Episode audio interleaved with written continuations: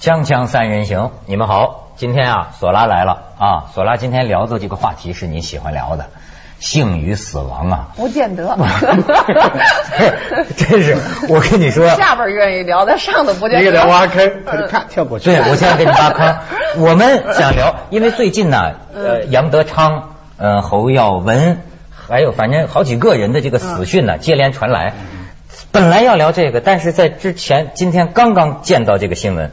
你看，天津市政协主席宋平顺自杀身亡，中央纪委决定并报经中央批准开除宋平顺党籍。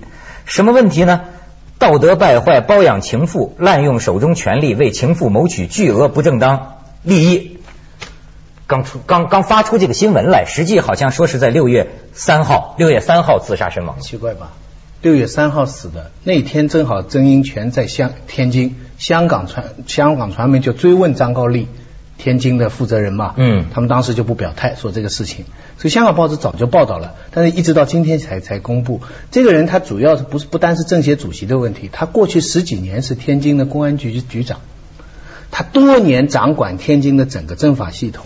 他自杀是什么？中纪委找他谈话三个小时，谈完了他回家就自杀了。徐老师，这海外秘闻啊，我得好这哪里哪里是秘闻呢？这都这都这都公布了嘛？不过公布了稍微晚一点。索拉爱聊这事儿吗？不是，我这我这对这玩意儿说实在的不是特感兴趣，因为我觉得这人不可能不是一好人。你看，一九七零年入党，我觉得首先奠定他不是好人。什么了？一九七零年什么样的人文革的时候，什么人入党啊？那时候。就是先奠定他就不是一好人。不是，我就是很奇怪，这个年代入党做到公安局长十几年的人怎么会自杀？我这个是有点从心理上来讲，他能受得了这种拍马屁，然后想办法入党，肯定完了以后这种人肯定是一帆风顺就被提拔的乱七八糟的。七零年入党这种造反派。但是但是我我我不是写了文革的书吗？里面统计了几十个自杀的个案吧，那是小说哈。嗯。嗯结果发现文小说里边的自杀的都是知识分子。没有一个就是当权派的干部在小说里哈，我们这不讲不讲现实，所以在我的理解里边，当官的自杀应该比较说小不忍者乱大谋嘛，你小小的服从大局，就像傅雷这样的人，他是劳社这样的人，他是刚直嘛，你不能弯我，对不对？一弯我一批斗，嘣，我自杀了。干部就这么自杀？这个不是，他跟老舍自杀不是，老舍是觉得就是对这个社会不公平、嗯、啊，就像屈原什么的，他是有这种心理头有有感觉、有感情，对社会不公平他这个呢抗议，这个是属于他真兜不住了，他就是他真是有罪恶。啊，我那就是我们以前讲就是畏罪自杀，自绝人命，自绝一党。这真正的是，我觉得是一种就是说，你看你说这个，我你说他文革入党，我我那天还看到当年这个李立三。自杀那是官啊！自杀之前他关心的是什么问题呢？他给毛主席写信，他就说毛主席那个我原文我记不清了啊，大概意思就是我采取了这种自绝于党的这个做法，我要自杀了。但是呢，还是希望就但是我绝没有里通外国，我和我的家属绝对没有里通外国。希望在我死后，党能给我和我的家属做一个没有里通外国的结论。你他关心这个，而他当时为什么要自杀？以一种表面上看起来是给斗的不行了，打呀什么天天斗啊，他又有病，这实在是身体上是不是受不了了？绝望。老舍据说据好像也有个信写给毛主席的，对不对？他留下我都爱跟毛主席写信、嗯。然后你想，就我觉得自杀得分什么人自杀，就是他为什么，就是呃每个人的情况是不一样的。不过你刚才讲李立三那个例子，我我想起就是说一个人临死之前哈，嗯，他还留下一个要求。这个要求就是绝对大了，对不对？就是说是他一生都是很困惑这个这么一个问题了，对不对？我那天看到这个呃赵丹，他这个临终之前呢，呃，因为文革结束之后，他一直在想演再创造一个形象，但是终归泡影也没成，没成呢，他就想，我就发现一个演员的心呢。其实还是希望有所表现，希望让人承认他这个这个心呢，那他就转向他的第二艺术，就是这个书画。然后呢，这胰腺癌嘛，到最后晚期上千人来看望他，大家都用什么来安慰他呀？就说你的这个书啊出版了，伦敦的中国电影节放映了你演过的电影，给了你很高评价。他特别关心的事儿是把我的这个书画呀弄起来，办一个展览，办一个画展。尤其是说我看见那个回忆啊，就是临终前有人跟他说，中国美术家理事会还是协会经过紧急审查啊，认可接纳你为会员。哎呦，他自己笔都拿不住啊，颤颤巍巍，很激动啊，就填这个表格，会员表格。你看看他是一种什么心情？ 有, 有哪个会员哪个协会接纳你会员会让你这么激动了呢？我我什么会员都不是。不是这个，还是我想一辈子，如果你要是在主流里头，这一就一样，就是如果你要一辈子都在主流里，而且你在乎在主流里头，你肯定就是说到老年的时候那失落感是特别强的。但是你我我始终觉得这挺玄乎的，你想走到生命尽头了，哎、你老的时候你可能还想上这电视，有可能再让我去。对，特老的时候，你们看现在不在乎。那那那那周总理去世前还关心那五豪启事。说他当初这个东西是冤案，嗯、就是他结论嘛，好多好多好多好多人会关心你怎么评价他。还还有还有那矛盾，矛盾那个、嗯、你记得吧？矛盾那个快去世前提出一要求，重新加入共产党。他当初是二二一年党建立的时候，他其实就最早的那个小组成员，嗯，跟陈望道他们一起的，嗯，二七年以后他不是脱党了吗？从庐山下来的那那那一段，后来那一段就他一直叫矛盾先生了嘛，一叫先生就不是党内的。他到临终前，就是后来胡耀邦他们就同意，就是说恢复他的党籍，而且从二七年开始算起。我那时候刚开始学学的，我们想矛盾这么大作家。临死前就关心一个党籍的问题哈、哦，哎呀，这不是高境界，这不是我们能理解的。你真是，你像这个，我觉得窦文涛到老了，他可能还得，他会想这个，他当年怎么主持这个《锵锵三人行》？那你就想错了、哎。你要是不在乎，这就好了。就是说，等现在开始，你做一次，就是说，你要学会就是跳出所有你喜欢的东西，慢慢的都可以放弃。到老了你就不会走入这一。我跟你说，就是说我根据这个他们采访北京一心理学家的这个说法，我就属于死亡本能非常强的。嗯，你知道前一阵儿，大概几个月前，有个福建小伙子到北京逛了两天，逛了两天，然后在那个国贸附近那个三十多层的高楼上，他就突然说想往下跳，然后这警察以为是民工讨薪的哈，这个这个摁住了，摁住就没死成，没死成。后来说你怎么回事呢？他说我不是讨薪。我就是觉得高楼上啊，我看见那个美好的远景，那个景色啊，我渴望融化在其中。你记得杜秋吗？再往下跳，融化在蓝天。高仓，你就经常，你就经常有这感觉。哎，然后呢，要网上做调查，发现呢，不但没没什么人指责这个孩子，反而百分之九十多的人都说，我也有类似的感受。我跟你说，有几个这是什么道理呢？就是人家专家说，在人的潜意识深处啊，有一种同样强大的死亡本能。就死亡其实很有魅力，死亡这个其实我有一次就是讲这个，就是想本来是我想给学生讲，后来我觉得他们根本不会懂，就想就是说性的魅力，死亡的魅力跟性是一样的。哎，你看性，他为什么说舒服死了？啊，舒服的为什么要舒服死了呢？死亡也是同样的魅力，开心死了啊，开心对，为什么到了那个地方就要死呢？而且他这个不是性是高潮，你死亡不，那就是说整个同同整整个的阶段这件事儿是非常有魅力的。就是死亡其实是性表现的最高的，我认为这个最高境界就是死亡，因为你的性，比如说性高潮就本身就是像死了一样嘛，在一瞬间的感觉。对，感觉最最所以我们的理想就是死于马上风嘛。锵锵三人行，广告之后见。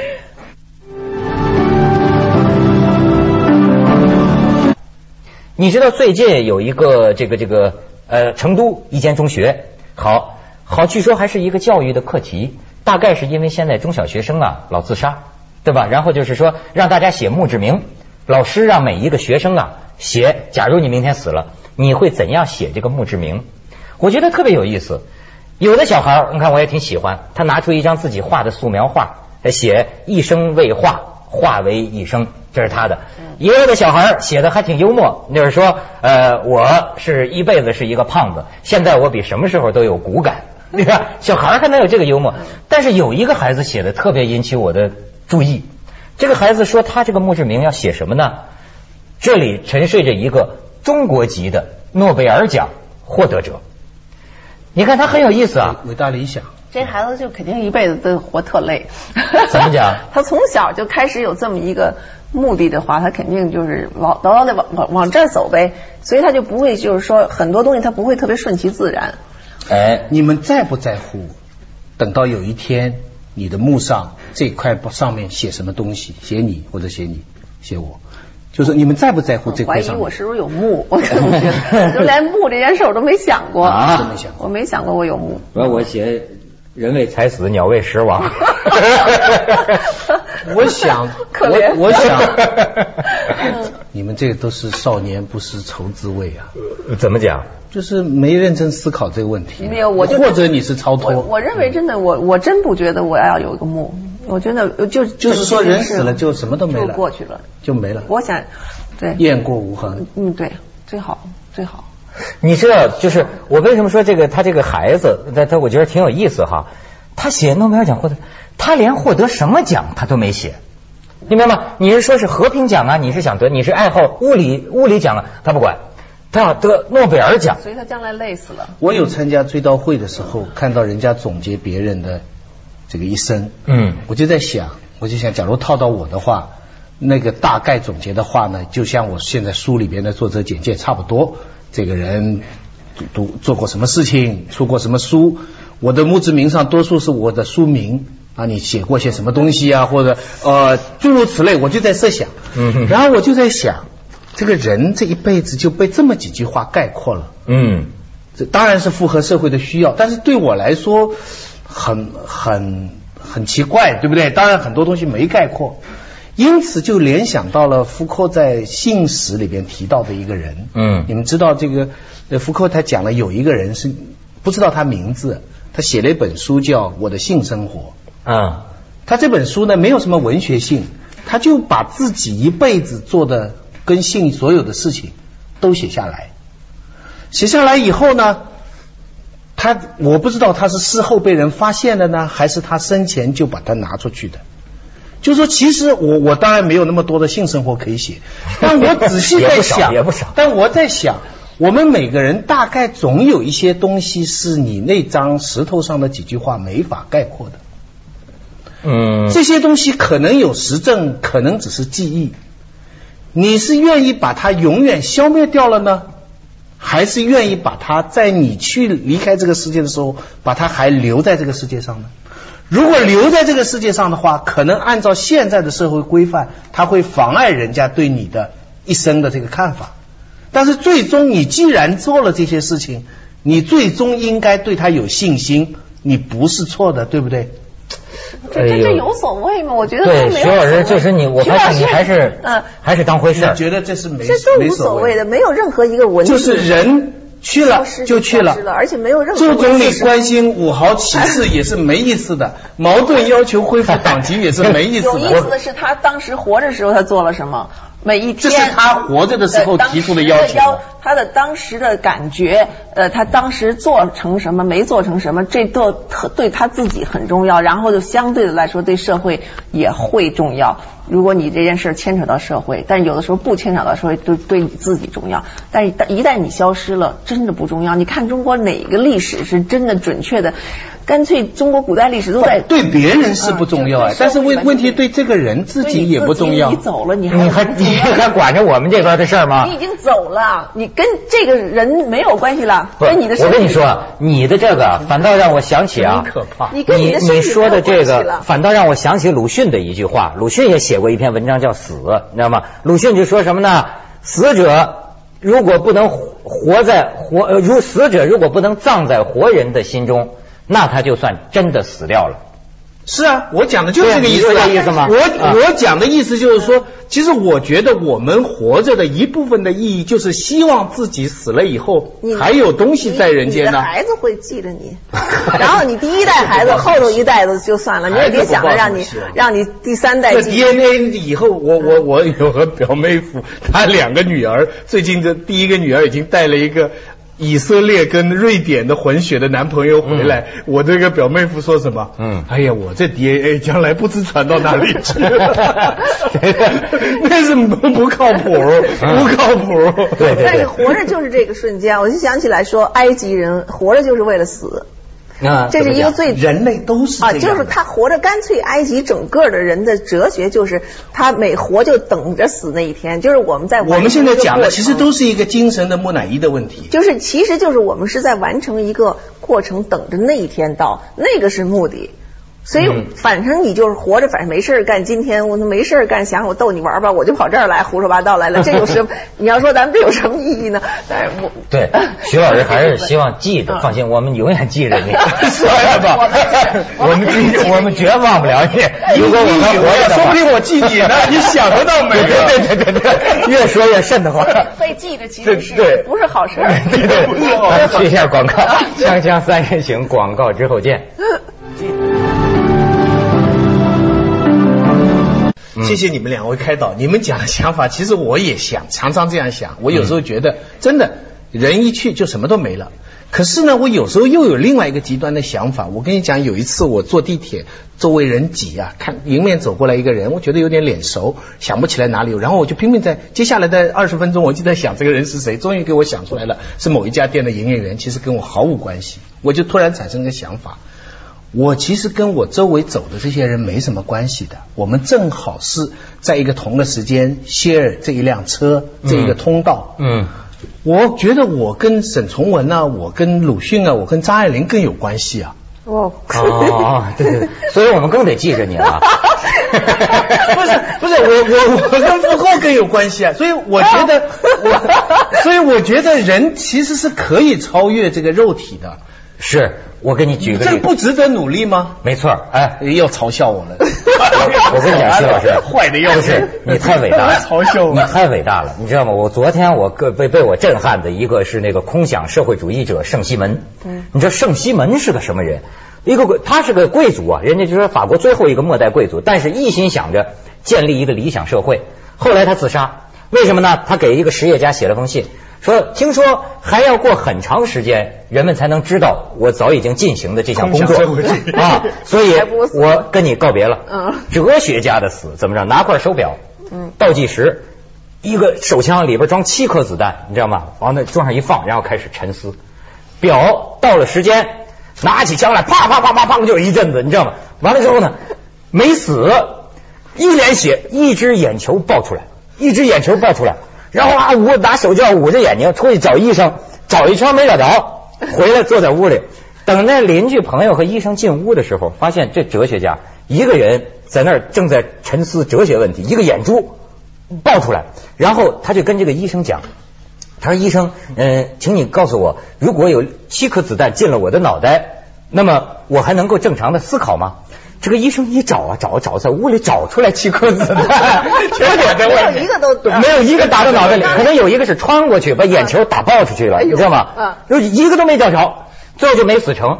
奇迹一般的一个星期之后痊愈了。嗯，然后还是他那个理想社会，他真正死是病死的，病死的时候，哎，真像苏格拉底一样。我跟你说，这种人就是就是说，哎，这个医生问他说，你现在难难受吗？不难受。哟，不难受。他说，可能你我我我跟你撒谎，对吧？但是是这事儿有什么意思呢？聊这个有什么意思呢？还是聊聊咱们的空想社会主义吧。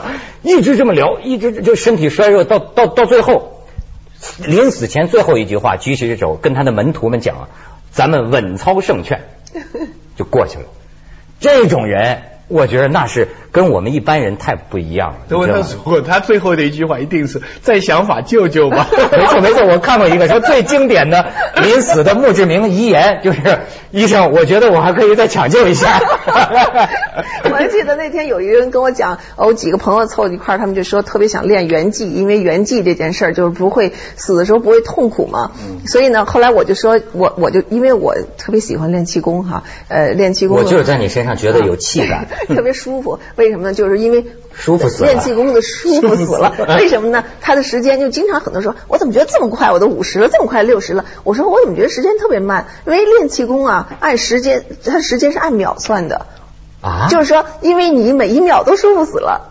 所以呢，你就是你的生命，其实我就觉得我太时间长了已经。你是练气功还是练爱经？我觉得你活得太久了。我就觉得我活太长了已经，因为我是按秒来算，所以谁要跟我说下个星期，我一想从下星期看多少秒，还有那么多秒呢，就对我来说时间特别长。所以我一想这一辈子要给活完多累啊，就是多么长啊！因为我是按秒计算，我不是按我干了多少事儿，或者说我有什么事业来来来完成，我是按着我做气功的状态，我做气功。度状态，每一秒钟它是来计算是这一秒钟我的细胞是不是有着变化。哎，那你的墓志铭就应该是舒服死了，是吧？这辈子活得好。后来后来别的人就说，你最后一句话也就这么说吧。我